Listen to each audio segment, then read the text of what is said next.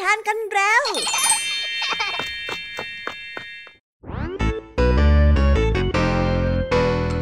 สวีดัสสวัสดีน้องๆชาวรายการคิสอาวทุกๆคนนะคะ วันนี้พี่แยมมี่กับผองเพื่อน ก็ได้เตรียมนิทานสนุกๆมาเล่าให้กับน้องๆได้ฟัง เพื่อเปิดจินตนาการ แล้วก็ตะลุยไปกับโลกแห่งนิทานนั่นเอง น้องๆอยากจะรู้กันแล้วหรือยังคะ ว่าวันนี้พี่แยมมี่และผองเพื่อนได้เตรียมนิทานเรื่องอะไรมาฝากน้องๆกันบ้างเอาละค่ะ เราไปเริ่มต้นกันที่นิทานของคุณครูไหว ซึ่งในวันนี้เสนอนิทานเรื่อง ฝากปลาไว้กับแมวมาฝากกัน ส่วนเรื่องราวของนิทานเรื่องนี้จะเป็นอย่างไร น้องๆ ต้องไปรอติดตามรับฟังกันในช่วงคุณครูไหวใจดีของพวกเรากันได้เลยนะคะ พี่แยมมี่ในวันนี้ขอบอกเลยค่ะว่าไม่ยอมน้อยหน้าคุณครูไหวเพราะว่าวันนี้พี่แยมมี่ได้เตรียมนิทานทั้งสามเรื่องสามรสมาฝากน้องๆ กันอย่างจุใจกันไปเลย และนิทานเรื่องแรกที่พี่แยมมี่ได้จัดเตรียมมาฝากน้องๆ มีชื่อเรื่องว่า ชุมนุมนักล่า ต่อกันในนิทานเรื่องที่สองที่มีชื่อเรื่องว่า เม่นผู้ตื่นสาย และในนิทานเรื่องที่สามมีชื่อเรื่องว่า ใครรวยกว่ากัน ส่วนนิทานทั้งสามเรื่องสามรสนี้จะสนุกสนานสู้คุณครูไหวเหมือนกับที่พี่ยามีบอกได้หรือเปล่านั้น น้องๆต้องไปรอติดตามรับฟังกันในช่วงพี่ยามีเล่าให้ฟังกันนะคะ นิทานสุภาษิตในวันนี้ จู่ๆเจ้าจอยก็ทำตัวเย็นชา พูดอะไรด้วยก็ไม่ยอมพูดทำให้ลุงทองดีต้องมอบบทเรียน ว่าการทำตัวเป็นขวานผ่าซาก จะทำให้มีผลเสียอย่างไรบ้าง แต่ว่าเอ๊ะสำนวนคำว่าขวานผ่าซากที่ว่านี้จะมีความหมายว่าอย่างไร ถ้าน้องๆอยากจะรู้กันแล้วต้องไปรอติดตามรับฟังพร้อมๆกันในช่วงนิทานสุภาษิตจากลุงทองดีและก็เจ้าจอยตัวแสบของพวกเรากันได้เลยนะคะ และในวันนี้นะคะ พี่เด็กดีได้เตรียมนิทานเรื่อง อุบายของกันซังมาฝากกันค่ะ ส่วนเรื่องราวของนิทานเรื่องนี้จะเป็นอย่างไร จะสนุกสนานมากแค่ไหน น้องๆ ห้ามพลาดเด็ดขาดเลยนะคะ ในช่วงท้ายรายการกับพี่เด็กดีของเราค่ะโอ้โห เป็นยังไงกันบ้างล่ะคะ แค่ได้ยินแค่ชื่อเรื่องนิทานก็น่าสนุกแล้วใช่ไหมล่ะคะเด็กๆ พี่ยามีก็ตื่นเต้นอยากจะฟังนิทานที่น้องๆรอฟังอยู่ไม่ไหวแล้วล่ะค่ะ งั้นเอาเป็นว่าเราไปฟังนิทานทั้งหมดเลยดีกว่าไหมคะ งั้นถ้าน้องๆพร้อมกันแล้ว เราไปพร้อมกันเลยดีกว่านะคะสามสองหนึ่งไปกันเลย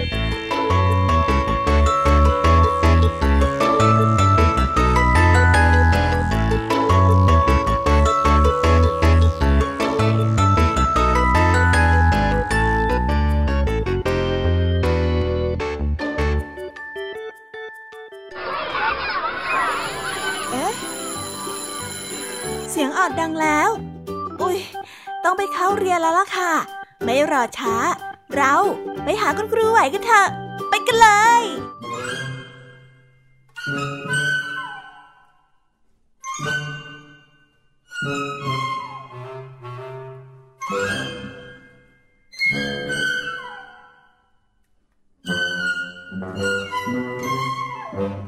ครูไหวใจดี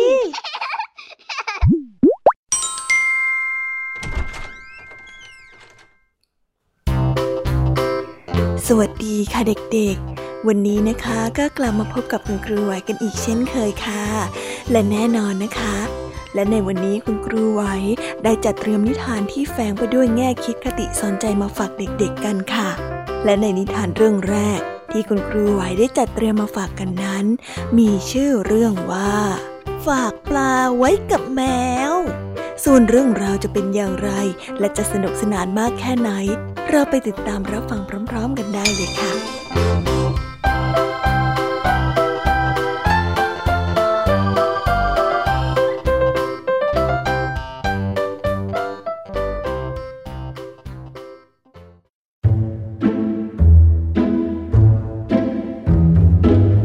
กันละครั้งหนึ่งนานมาแล้ว ได้มีแมวตัวหนึ่งคอยป้วนเปี้ยนอยู่ใกล้ๆกับอ่างเลี้ยงปลาของชาวไร่ผู้หนึ่งตั้ง แต่เช้าจะรดค่ำนับว่าเป็นเวลาสิบวันแล้ว แต่ก็ไม่ได้ขโมยปลาไปกินแต่อย่างใดชาวไร่นั้นก็ไม่ไว้ใจเจ้าแมวเหมียว ที่ภรรยาของตนนั้นเอามาเลี้ยงเอาไว้ เขาจึงได้คอยระมัดระวัง และคอยดูแลเจ้าอางเลี้ยงปลานั้นอยู่ตลอด ด้วยความกลัวว่าเจ้าแมวจะจับไปกินซะหมด แต่ทว่าเมื่อเวลาผ่านไปแล้วเดือนหนึ่งและแล้วเจ้าปลาของเขาก็ยังอยู่รอดปลอดภัยจากเจ้าแมวเหมียวตัวนี้ แม้ว่ามันจะไปนอนอยู่ใกล้ๆกับอ่างเลี้ยงปลาก็ตาม แต่ก็ไม่เคยทำอันตรายใด ๆ แก่ปลาเลย ชาวไร่จึงได้คิดว่า เจ้าแมวเหมียวตัวนี้เป็นแมวที่ดี และก็คงได้รับการเลี้ยงดูอย่างดี จึงไม่ได้อดอยากและหิวโหยแต่อย่างใด ชาวไร่จึงได้ให้ความไว้วางใจ ไม่คอยระแวดระวังเจ้าอ่างเลี้ยงปลาของตนเองอีกต่อไป วันหนึ่งเมื่อชาวไร่ได้ออกไปข้างนอก จึงได้ลูกหัวเจ้าแมวเหมียว และได้เอ่ยปากฝากไปว่า นี่เจ้าแมว อยู่เป็นเพื่อนเล่นกับฝูงปลาของข้าก่อนนะ ไว้เดี๋ยวข้าจะกลับมาช่วงเย็นๆยังไงก็ฝากด้วยล่ะ เจ้าแมวเหมียวได้ทำทีนอนหลับอย่างเกลียดค้านอยู่ใกล้ๆกับอ่างเลี้ยงปลา และเมื่อถึงเวลาที่ชาวไร่นั้นได้ออกไปข้างนอก มันก็ได้รีบลุกพลวดขึ้นมา ตะปบปลาในอ่างนั้นใส่ปากอย่างรวดเร็ว และในที่สุดปลาน้อยใหญ่นับสิบตัวในอ่างนั้น ก็ถูกเจ้าแมวเหมียวจับกินจนหมด ก่อนที่มันจะหนีออกจากบ้านไป เมื่อชาวไร่ได้กลับมา และเห็นฝูงปลาของตนที่เลี้ยงเอาไว้ที่ถูกขโมยกินจนหมด ก็ได้แต่เสียใจที่ตนเองนั้นทำผิดพลาด โดยหลงฝากปลาไว้กับแมว ซึ่งก็เหมือนกับการฝากเนื้อไว้กับหมาจิ้งจอกนั่นเอง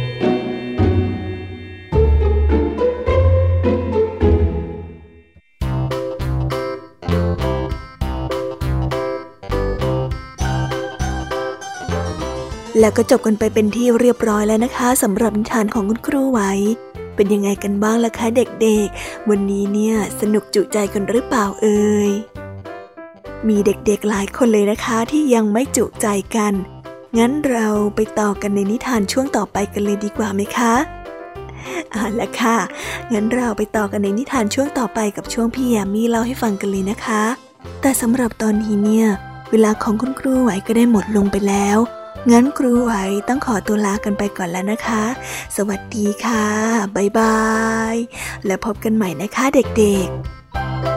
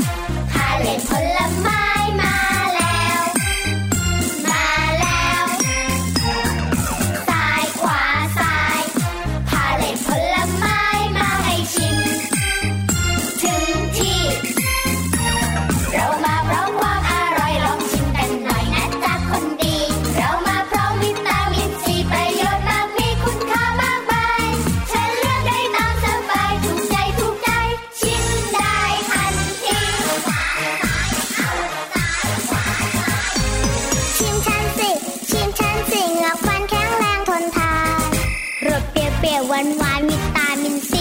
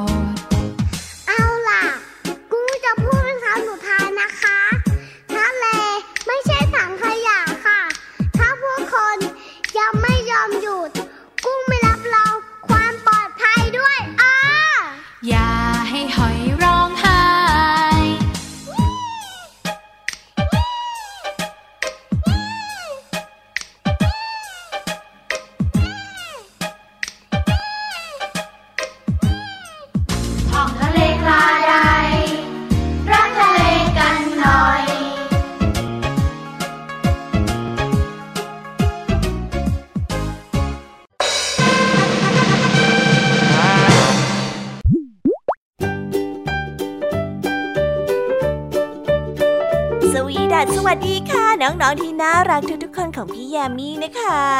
ก็เปิดรายการมาพร้อมกับเสียงอันสดใสของพี่แยมมี่กันอีกแล้ว แน่นอนค่ะว่ามาพบกับพี่แยมมี่แบบนี้ก็ต้องมาพบกับนิทานที่แสนสนุกทั้งสามเรื่องสามรส และวันนี้ค่ะนิทานเรื่องแรกที่พี่ยามีได้จัดเตรียมมาฝากน้องๆนนั้น มีชื่อเรื่องว่า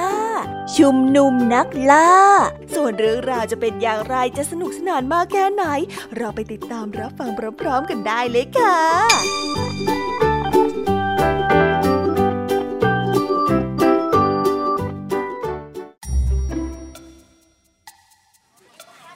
นานแสนนานมาแล้ว ในหมู่บ้านเล็กๆ ในหมู่เกาะฟิลิปปินส์ได้มีชายหนุ่มคนหนึ่งชื่อว่าทอนโด เขาอยู่ในกระท่อมเล็กๆ แต่ก็อยู่อย่างไม่ขัดสนอะไรมากนัก ในตอนกลางวัน เขาและแม่จะอยู่เฝ้าบ้าน มีอาหารให้กินอย่างเหลือเฟือ ส่วนพ่อของเขาก็ออกล่าสัตว์ในตอนกลางคืน ทอนโดและพ่อแม่ได้ก่อกองไฟเพื่อพิงแก้หนาว และในความเงียบนั้น พ่อของทอนโดก็ได้ร้องเพลงให้ฟัง ในตอนกลางวัน แม่ของเขาก็ย่างเนื้อเพื่อเตรียมเอาไว้กินในตอนกลางคืนด้วย แม่ของทอนโดมักจะปะชุนเสื้อผ้าไปพลางๆเคี้ยวหมากไปพลางๆเรื่องหมากนี้เป็นขาดไม่ได้เลยทีเดียว ข้างๆกระท่อมนั้นมีต้นหมากปลูกเอาไว้ วันหนึ่ง แม่ของทอนโดก็ได้พูดกับเขาว่าทอนโด แม่ไม่มีหมากจะกินแล้ว ในตะกร้าก็ไม่มีหมากเหลืออยู่เลย ลูกจะขึ้นไปตัดหมากให้แม่หน่อยได้ไหม ทอนโดได้รับปากและรีบขึ้นไปบนต้นหมาก และได้ตัดลงมาทลายหนึ่ง เขาคิดอยากที่จะกินหมากดูบ้าง เขาจึงได้เลือกมาจากทลายผลหนึ่ง และพยายามที่จะผ่าเอาเปลือกออก แต่เปลือกหมากนั้นแข็งเสียจริง เขาพยายามที่จะผ่าอยู่นาน แต่ก็ไม่สำเร็จ เพอเปลือกนั้นได้แตกออก เขาได้มองอย่างตกตะลึง เพราะว่าหมากผลนั้นแทนที่จะเป็นหมากธรรมดา แต่กลับกลายเป็นหินสีแดง หินที่เจ้าพบนี้ เป็นของที่มีค่ามากๆ เป็นของวิเศษที่จะนำโชคมาให้กับเจ้า ขอให้เจ้านะ่ะผูกแขวนมันเอาไว้ที่คอนะลูกเอ้ย มันจะทำให้เจ้านะ่ะเป็นผู้ที่มีความโชคดีเข้าใจไหมพ่อของเขาพูดเมื่อทอนโดนั้นเอาไปให้ดู เมื่อทอนโดได้โตเป็นหนุ่ม เขาก็ได้ออกเที่ยวไปตามหมู่บ้านใกล้ๆ เพื่อไปหาภรรยาสักคนหนึ่ง หมู่บ้านแห่งแรกที่เขาไปนั้น พวกชาวบ้านได้แสดงตัวเป็นศัตรูกับเขา เพราะเขานั้นไม่ได้ขออนุญาตหมู่บ้านเสียก่อน เมื่อเข้าไปแล้ว พวกชาวบ้านจึงต่างพากันถือหอกถือดาบรุมล้อมเขาเอาไว้ และทำท่าจะฆ่าเขาเสีย แต่เคราะดีที่หัวหน้าหมู่บ้านได้แลเห็นหินหมากที่คล้องคอเขาไว้เสิก่อนทุกคนหยุดเดี๋ยวนี้ ชายคนนี้เป็นคนที่มีเครื่องรางคุ้มกัน อย่าได้ไปแตะต้องตัวเขาเด็ดขาดเจียวนะ หัวหน้าได้ตะโกนบอกลูกน้อง พูดแล้วหัวหน้าก็ได้เชื้อเชิญและอนุญาตให้ทอนโดอยู่ในหมู่บ้านนั้นได้อย่างอิสระ และให้พักใกล้ๆกับบ้านของหัวหน้า วันหนึ่งทอนโดได้แลเห็นลูกสาวของหัวหน้าหมู่บ้านเขา เขาได้นึกรักขึ้นมาในทันที และต้องการที่จะแต่งงานกับหล่อน ทอนโดได้จีบลูกสาวของหัวหน้าหมู่บ้านอยู่หลายวัน ข้างหญิงสาวเองก็พออกพอใจชายหนุ่มเป็นอย่างมาก หล่อนจึงได้ถามพ่อว่าจะอนุญาตให้เธอนั้นแต่งงานกับทอนโดหรือไม่ หัวหน้าหมู่บ้านเมื่อทราบเรื่องเช่นนั้น จึงได้เรียกทอนโดเข้ามาพบ แล้วได้บอกทอนโดว่า เขาจะต้องทำอะไรสักอย่างเพื่อเป็นการทดลองความสามารถ ก่อนที่จะแต่งงานกับลูกสาวของเขาทอนโดได้บอกว่า ท่านจะให้ข้าทำอะไรข้าก็ทำได้ทั้งนั้นแหละ ถ้างั้นเจ้าจงเข้าไปในป่าที่โล่งๆ แล้วก็จับกวางเป็นๆมาให้ข้าตัวหนึ่งได้ไหมล่ะ แค่เนี้ยน่ะเหรอทอนโดได้หัวเราะแทนคำตอบ แล้วเขาก็ได้เดินออกไปจากป่าด้วยฝีเท้าที่เงียบกริบเฮ้ยงานนี้น่ะง่ายเกินไปสำหรับเราได้วยซ้ำเขาได้พูดกับตัวเอง แต่ในขณะที่ทอนโดนั้นเดินเข้าไปในป่า หินลูกหมากที่แขวนคอเอาไว้ ก็ได้เกี่ยวกับกิ่งไม้จนขาดลงมาบนพื้นดิน และได้หายไปในก่อหญ้า ทอนโดได้ไล่ตามกวางอยู่หลายวันก็ยังจับไม่ได้ ไม่ว่าเขาจะย่างกลายไปที่ไหน พวกสัตว์ก็ต่างพากันวิ่งหนีกระเจิดกระเจิงไปหมด ทอนโดจึงได้กลับไปมือเปล่า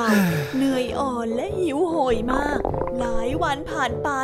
โดยที่ทอนโดนั้นไม่สามารถจับกวางเป็นๆมาให้หัวหน้าได้เลย ในที่สุดเขาก็ตัดสินใจว่าคงไม่มีหวังแล้ว ไม่มีประโยชน์อะไร ที่จะมาเฝ้าจับกวางอยู่เช่นนั้น คงไม่มีหวังจับได้เป็นแน่เขาจึงคิดจะกลับหมู่บ้านของเขา และในวันสุดท้ายที่เขาพักอยู่นั่นเอง เขาก็คิดว่าจะต้องฆ่าสัตว์เพื่อมาทำอาหารกินสักตัวหนึ่ง เขาจึงเดินเข้าไปในป่า และยิงแพะได้อีกตัวหนึ่ง เขาได้จัดแจงผ่าท้องแพะ และข้างในท้องแพะนั้นเอง เขาแทบจะไม่เชื่อในสายตาของเขา เขาได้พบหินลูกหมากเครื่องรางของเขาที่หายไป ทีนี้ล่ะ ฉันจะได้จับกวางเป็นๆได้ เขาได้รำพึงออกมา ทอนโดได้เดินด้อมๆมองๆอยู่ในป่าต่อไปอีก โชคได้เป็นของเขาจริงๆ ทอนโดได้จับกวางได้ตัวหนึ่ง เขาได้ผูกและดึงมันมาที่หมู่บ้าน เขาได้มอบกวางให้เป็นของขวัญแก่เจ้าสาวและหัวหน้าหมู่บ้านอืม เจ้าเก่งมาก แล้วเจ้าก็จะได้ทุกอย่างตามที่เจ้าหวังไว้ ข้าเองนั้นสุขใจเหลือเกิน ที่จะได้ยกลูกสาวของข้าให้แต่งงานกับเจ้า ยังไงซะ ข้าฝากเจ้าดูแลลูกสาวของข้าด้วยนะ หัวหน้าได้พูดชมเชย ในคืนนั้นเองได้มีการเลี้ยงฉลองกันอย่างมโหฬารในหมู่บ้าน กวางที่จับมาได้ก็ได้ถูกฆ่าจับเป็นอาหาร พวกชาวบ้านต่างพากันมารวมรับประทานกันอย่างอิ่มน้ำสำราญกันเลยทีเดียว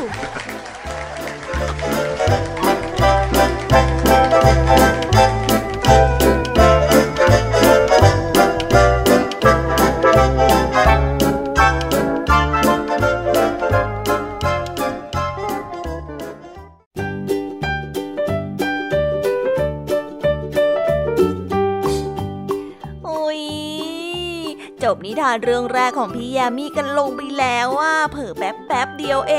ง แต่พี่ยามีรู้นะคะว่าน้องๆออย่างไม่จุใจกันอย่างแน่นอน พี่ยามีก็เลยเตรียมนิทานแนวเรื่องที่สองมาฝากเด็กๆกันค่ะ ในนิทานเรื่องที่สองนี้ มีชื่อเรื่องว่า เม่นผู้ตื่นสาย ส่วนเรื่องราวจะเป็นอย่างไร และจะสนุกสนานมากแค่ไหน เราไปรับฟังพร้อม ๆ กันได้เลยค่ะ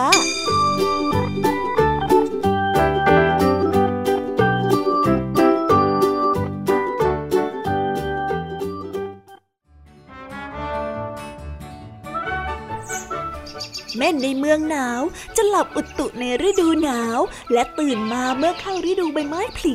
เมื่อเริ่มฤดูใหม่ นกจะร้องเพลง แสงแดดได้สว่างแจ่มใส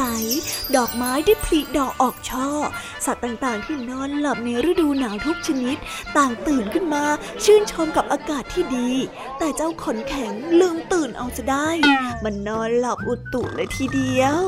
ทั้งนี้ก็เพราะว่าขนแข็งไม่ได้เข้านอนตามเวลาอันควรนั่นเองเมื่อเดือนตุลาได้เข้าฤดูหนาวขนแข็งก็ไม่ยอมหลับ มันมัวแต่ซนอยู่ เมื่อนอนหลับไปแล้วจึงได้ตื่นสาย เพราะว่ายังนอนไม่อิ่ม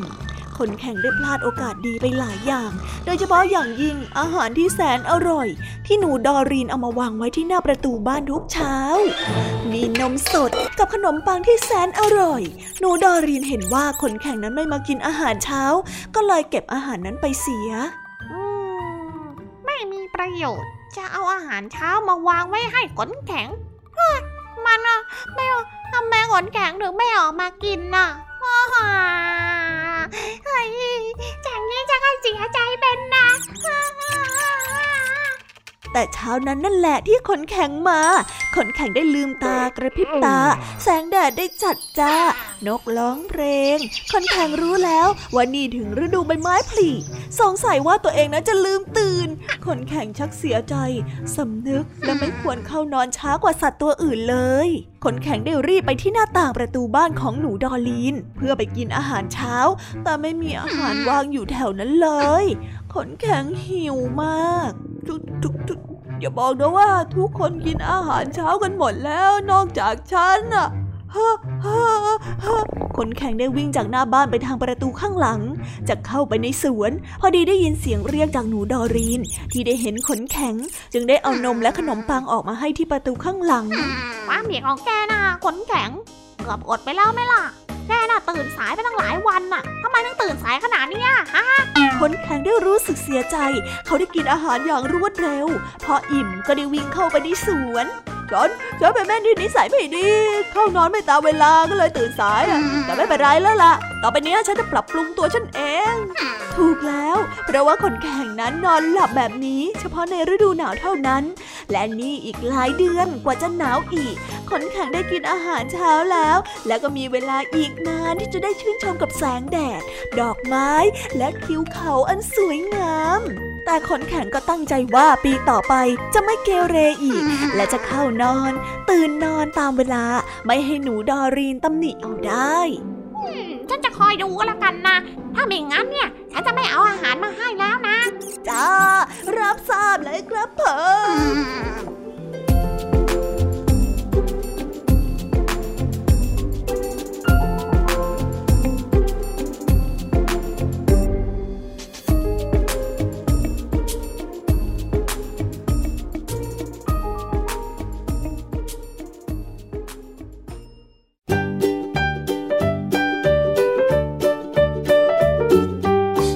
แล้วก็จบกันไปแล้วนะสำหรับนิทานในเรื่องที่สองของพี่ยามี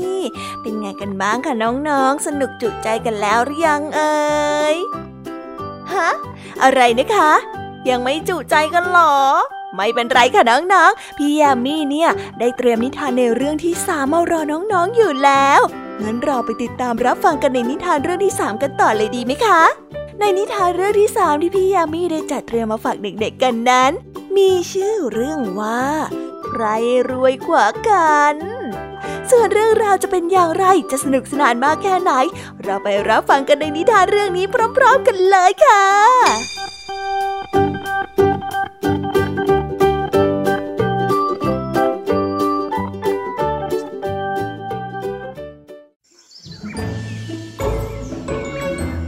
มีเศรษฐีสองคนบังเอิญได้มาพบกันในงานเลี้ยงของท่านเจ้าเมือง เศรษฐีขี้โอได้เอ่ยกับเจ้าเศรษฐีผู้สูงวัยว่า คนในเมืองนี้เนี่ยชอบยกย่องเราทั้งสองคนว่าเป็นคนที่มีความร่ำรวยเท่ากัน แต่ข้าน่ะ อยากจะตัดสินให้มันชัดเจนไปเลย ว่าระหว่างเราเนี่ยใครจะรวยกว่ากัน ท่านจะยินดีรับคำท้านี้หรือไม่ เศรษฐีชราจึงยินดีตกลงที่จะทำการแข่งขันว่าใครนั้นจะเป็นผู้ที่ร่ำรวยที่สุดในเมืองแห่งนี้ โดยให้ท่านเจ้าเมืองช่วยเป็นพยานให้อีกคนด้วย ในวันรุ่งขึ้นท่านเศรษฐีขี้โอ จึงได้นำทองคำจำนวนมหาศาลให้กับคนรับใช้ ให้เลี้ยงตั้งแต่บ้านของตน เรื่อยไปจนถึงถนน กระทั่งบ้านของเศรษฐีชรา ซึ่งห่างกัน 10 กิโลเมตร ได้วางทองคำและเงินเป็นเส้นทางยาวกว่า 10 กิโลเลยทีเดียว นี่ยังไงล่ะข้าได้แสดงความร่ำรวยอันมหาศาลของข้าแล้ว ส่วนท่านล่ะ สมบัติของท่านน่ะมีบ้างไหม มีอะไรจะแสดงให้ข้าเห็นถึงความร่ำรวยของท่านบ้างไหมล่ะ เศรษฐีชาราได้นั่งลง แล้วก็ได้เรียกลูกชายทั้ง 15 คนออกมาพลางกับกล่าวเศรษฐีขี้โอไปว่าข้าคงไม่นำสมบัติพวกแก้วแหวนเงินทองเอาอะไรมาแข่งกับท่านหรอก แต่ว่าข้าจะอยากจะแสดงสมบัติที่มีค่าที่สุดให้ท่านได้เห็น ว่าข้านั้นร่ำรวยและมั่งคั่งกว่าท่านเพียงใด นี่คือลูกชายทั้ง 15 คนของข้า ซึ่งถือว่าเป็นสมบัติที่มีค่ายิ่งกว่าแก้วแหวนเงินทองหลายเท่านัก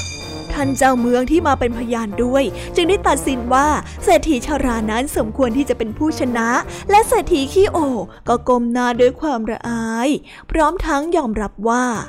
ข้ายอมแพ้ท่านแล้ว ท่านนั้นมีทรัพย์สมบัติมั่งคั่งเหนือกว่าข้าจริง ๆ เพราะว่าข้านั้นมีลูกชายอยู่แค่สองคน แล้วก็มีลูกสาวอีกสามคน ทรัพย์สินใดจะมีค่ามากไปกว่าครอบครัวก็คงจะไม่มีนั่นแหละนะ นับว่าการแข่งขันในครั้งนี้เนี่ยข้าคงแพ้ท่านแล้วจริง ๆ นั่นแหละ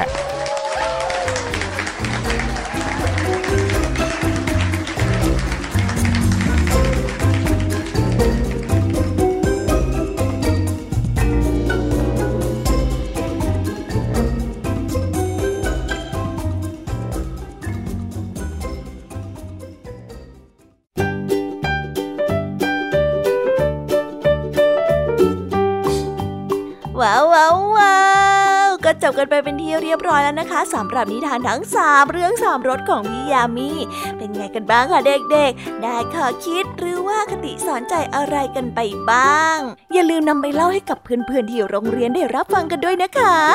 แต่สำหรับตอนนี้เนี่ยเวลาของโชว์พี่ยามีเล่าให้ฟังก็หมดลงไปแล้วล่ะค่ะพี่ยามีก็ต้องขอส่งต่อน้องๆ ให้ไปพบกับลุงทองดีแล้วก็เจ้าจ้อยในช่วงต่อไปกันเลย เพราะว่าตอนนี้เนี่ยลุงทองดีกับเจ้าจ้อยอะบอกว่าให้ส่งน้องๆมาในช่วงต่อไปเร็ว อยากจะเล่านิทานจะแย่แล้วเอาละค่ะ งั้นพี่ยามีต้องขอตัวลากันไปก่อนแล้วนะคะ เดี๋ยวกลับมาพบกันใหม่ บ๊ายบาย ไปหาลุงทองดีกับเจ้าจอยกันเลยค่ะ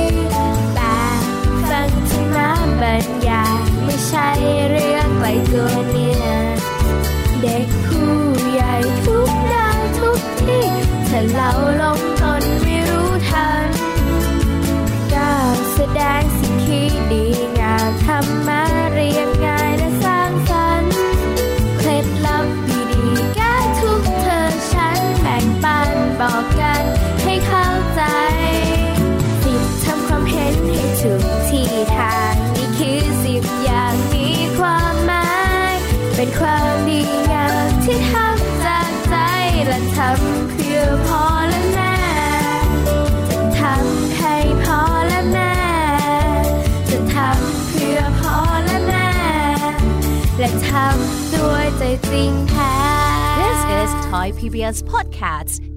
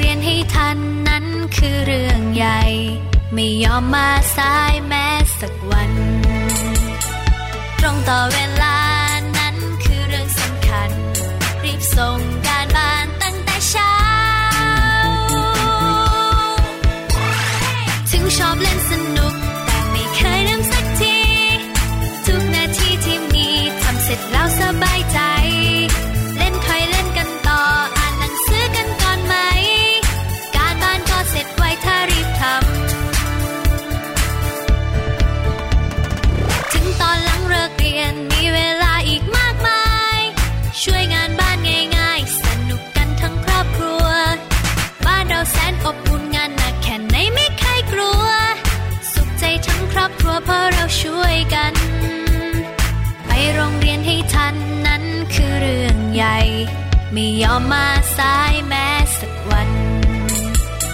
ตรงต่อเวลานั้นคือเรื่องสำคัญ รีบส่งการบ้านตั้งแต่เช้า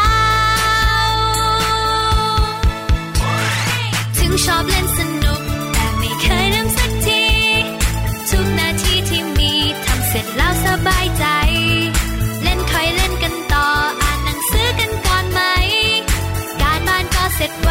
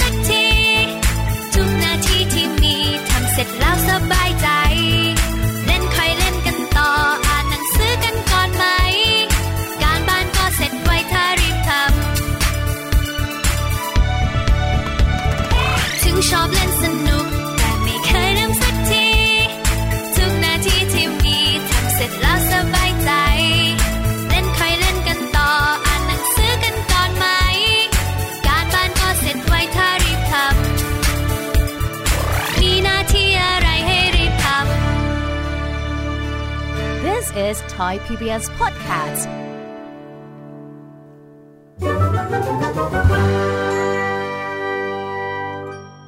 นิทานสุภาษิต วั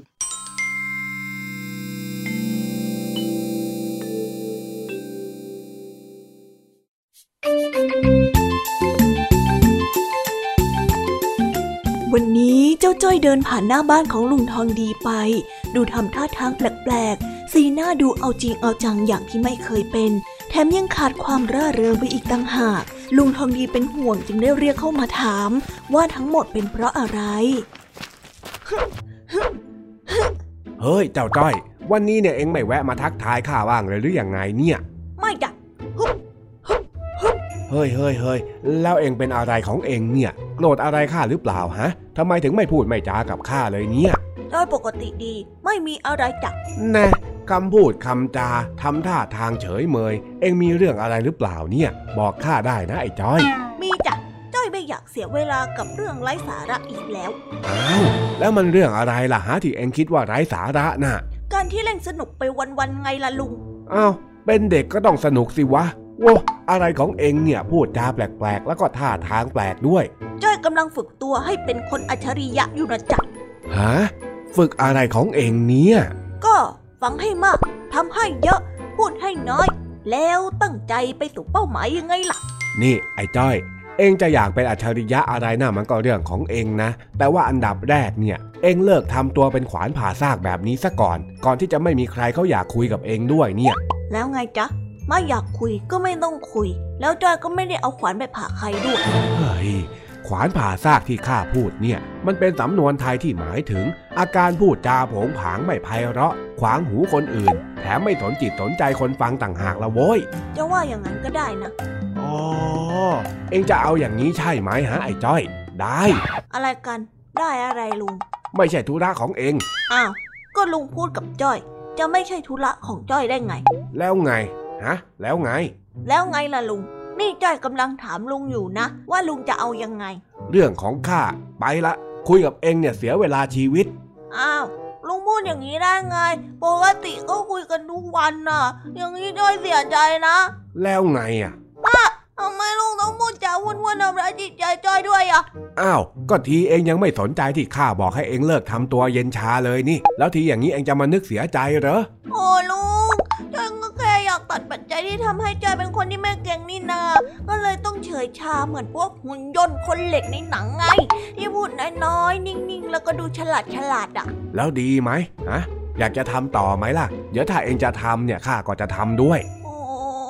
ลุงจะให้จ้อยหยุดทำหมายความว่าไม่อยากให้จ้อยเป็นอัจฉริยะเหรอ แล้วคำว่าอัจฉริยะเนี่ยมันคืออะไรฮะ ถ้าเป็นแล้วจะยังไงต่อ มันมีเงินเดือนไหม เออก็ คนเราเนี่ยต้องอาศัยอยู่ในสังคม มันก็ใช่ที่ต้องมีเวลาส่วนตัวไว้ใช้ทำอะไรเพื่อตัวเอง แต่ว่าสุดท้ายแล้วเนี่ยเราก็ต้องกลับมาอยู่ในสังคมอยู่ดี นี่ข้าเดานะข้าเดาว่าเองจะต้องทำเฉยชาแบบนี้ใส่คนอื่นมาทั้งวันเลยละสิเนี่ยเฮ้ก็ในหนังมันทำอย่างนี้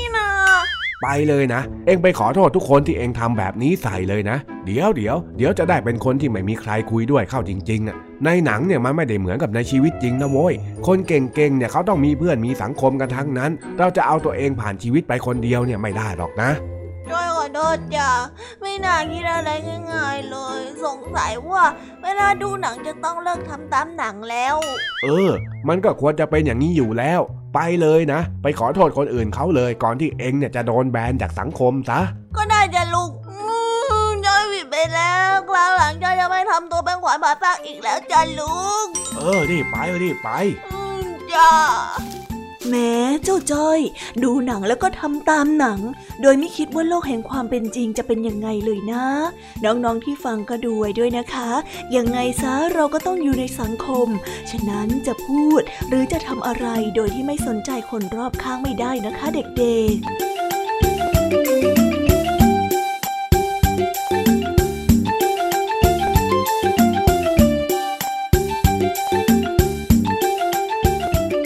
แล้วก็จบกันไปเป็นที่เรียบร้อยแล้วนะคะสำหรับนิทานสุภาษิตในวันนี้ เป็นยังไงกันบ้างล่ะคะ สนุกสนานกันหรือเปล่าเอ่ยนิทานสุภาษิตจบกันไปแล้ว แต่เราก็ยังมีนิทานเด็กดีมารอน้องๆอยู่ในช่วงท้ายรายการนะคะ งั้นเราไม่รอช้าไปฟังนิทานเด็กดีกันเลยค่ะ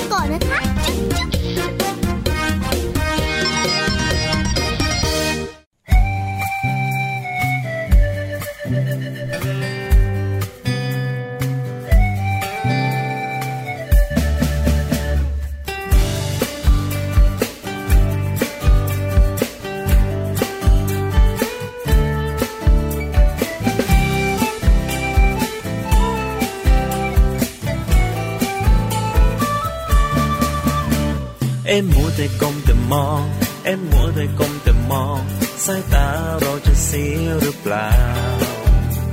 อย่าลืมใส่ใจคนรักรอบค่างคุณใจให้รู้เท่าทัน เอ็มมัวแต่ก้มแต่มอง เอ็มมัวแต่ก้มแต่มอง ใช่เกินความจำเป็นหรือเปล่า ก็เห็นผู้ใหญ่ใครๆก็เป็นทางนั้น หรือเราต้องทำตามเขา เมื่อไรจะวางสักทีแล้วทำการบ้านจงอยู่อย่างนั้นไม่เห็นได้อะไร โอ้ได้แน่นอนสาระก็มากมายถ้าไม่แชทไม่ไลค์เดียวไม่ทันเขา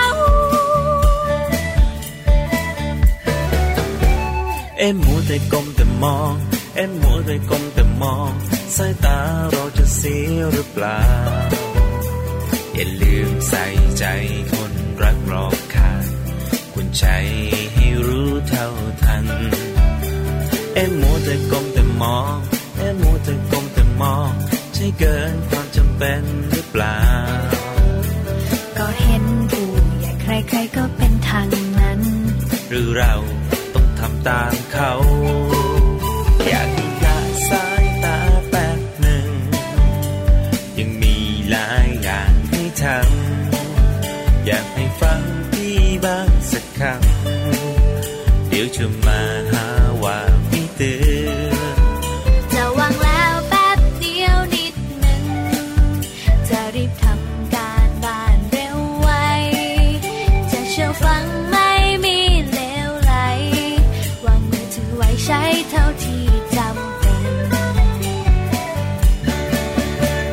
อ็มมัวแต่ก้มแต่มอง เอ็มมัวแต่ก้มแต่มอง สายตาเราจะเสียหรือเปล่า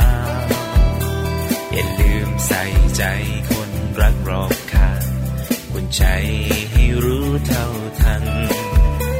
เอ็มมัวแต่ก้มแต่มอง เอ็มมัวแต่ก้มแต่มอง ใช่เกินความจำเป็นหรือเปล่า ก็เห็นผู้ใหญ่ใครๆก็เป็นทางนั้น หรือเรา ต้องทำตามเขา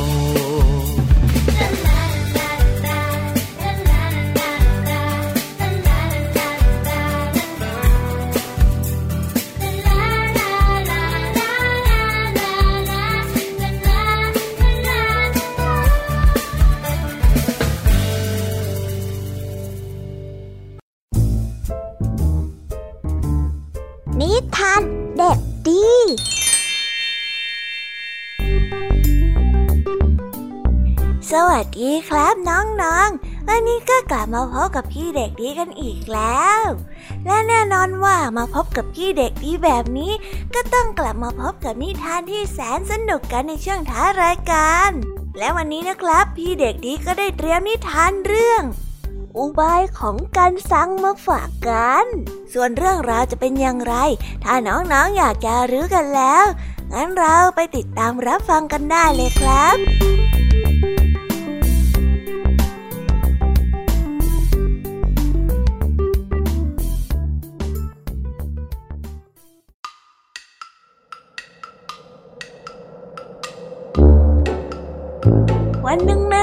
หนาว กันซางไปที่บ้านของเศรษฐีคนหนึ่งเขาได้สวมเสื้อผ้าบางและขาดวิ่น เมื่อเศรษฐีเห็นเช่นนั้นก็ถามเขาว่า เหตุใดเจ้าถึงสวมเสื้อผ้าบางๆ ในเวลาที่อากาศเย็นเฉียบเช่นนี้ กันซางได้ตอบไปว่าเนื้อผ้าของข้าให้ความเย็นสบายในฤดูร้อน แล้วก็ให้ความอบอุ่นในฤดูหนาวนะ่ะ ท่านไม่ต้องเป็นห่วงข้าหรอก เศรษฐีจึงได้ขังกันซังไว้ในโรงหม้อของเขาเพื่อทดสอบคุณภาพของเสื้อผ้าเหล่านั้น เมื่อกลับมาที่โรงหม้ออีกครั้งหนึ่งในวันรุ่งเช้า เขาก็พบว่ากันซังนั้นกำลังเหงื่อออกท่วมตัว เศรษฐีไม่ทราบว่ากันซังนั้นใช้วิธีแบกหม้อหิน และวิ่งไปรอบๆโรงหม้อที่เขานั้นถูกขังเอาไว้เหงื่อจึงได้ออกท่วมตัวของเขา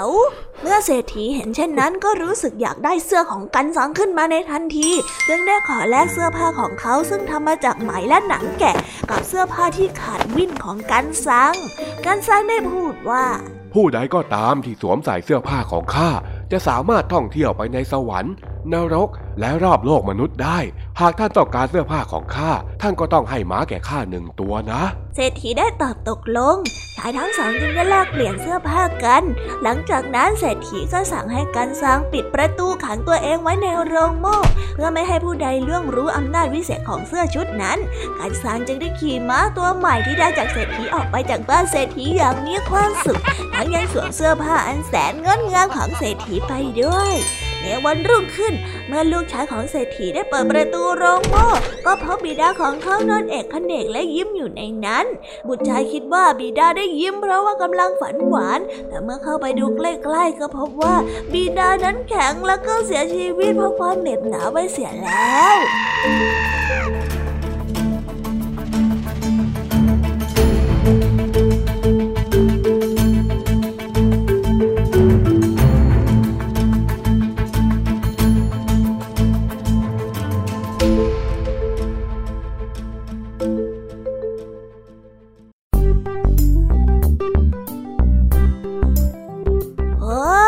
แล้วก็จบกันไปเป็นที่เรียบร้อยแล้วนะครับสำหรับนิทานของพี่เด็กดีในวันนี้ เป็นยังไงกันบ้างล่ะครับน้องๆ สนุกกันหรือเปล่าเอ่ยถ้าน้องๆสนุกกันแบบนี้ เอาไว้วันหลังพี่เด็กดีจะจัดเตรียมนิทานที่แสนสนุกแบบนี้มาฝากกันอีกนะครับ แต่สำหรับวันนี้เวลาของพี่เด็กดีก็หมดลงไปแล้ว พี่เด็กดีก็ต้องขอตัวลาน้องๆกันไปก่อน แล้วพบกันใหม่นะครับ สวัสดีครับ บ๊ายบาย เป็นเด็กดีของคุณพ่อคุณแม่นะครับ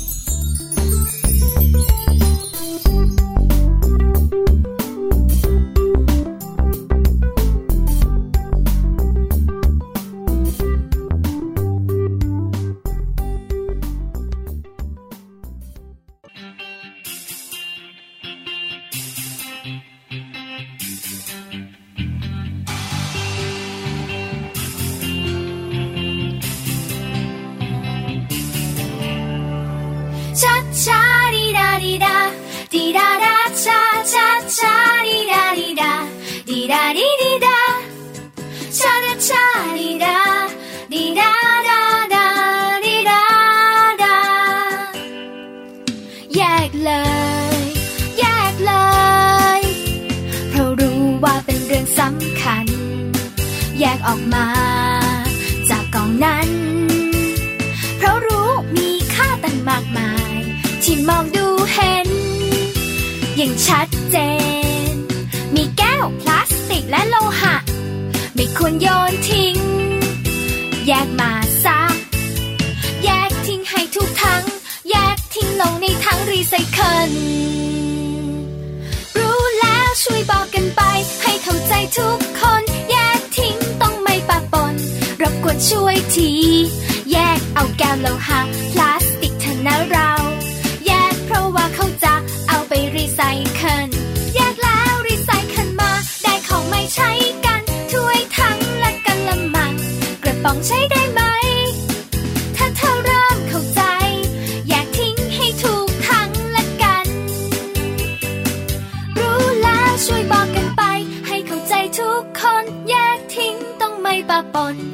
ควรช่วยที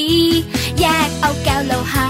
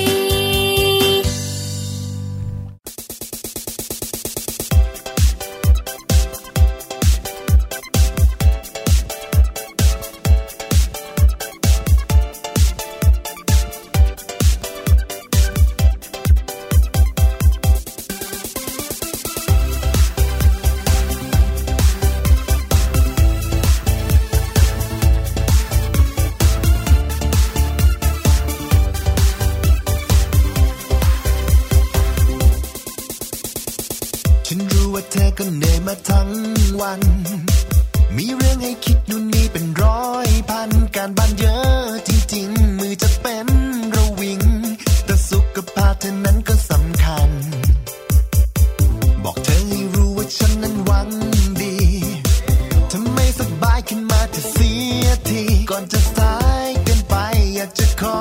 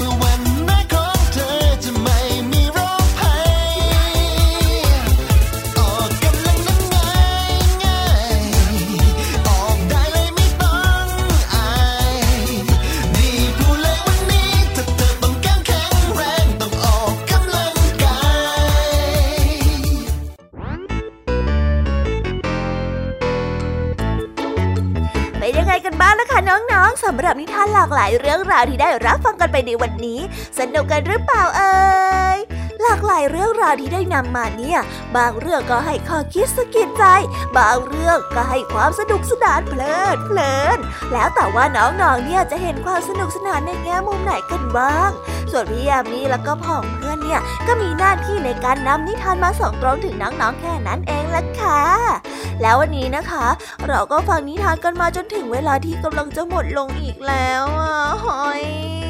แต่ไม่ต้องห่วงนะคะน้องๆ พี่ยามีเนี่ยขอสัญญาเลยว่า จะกลับมาพบกันใหม่พร้อมกับนิทานที่แสนสนุกแบบนี้กันอีกแน่นอนค่ะน้องๆ อย่าลืมนำข้อคิดดีๆ ที่ได้จากการรับฟังนิทานที่แสนสนุกของคุณครูไหว พี่ยมมี่ลุงทองดีแล้วก็เจ้าจ้อย และก็นิทานจากพี่เด็กดีในวันนี้ไปใช้กันด้วยนะคะเด็กๆ เอาไว้พบกันใหม่ในวันพรุ่งนี้นะสำหรับวันนี้พี่ยมมี่ต้องขอตัวลากันไปก่อนแล้วล่ะค่ะ สวัสดีค่ะ บ๊ายบายนะคะน้องน้อง ๆ และพบกันใหม่ค่ะ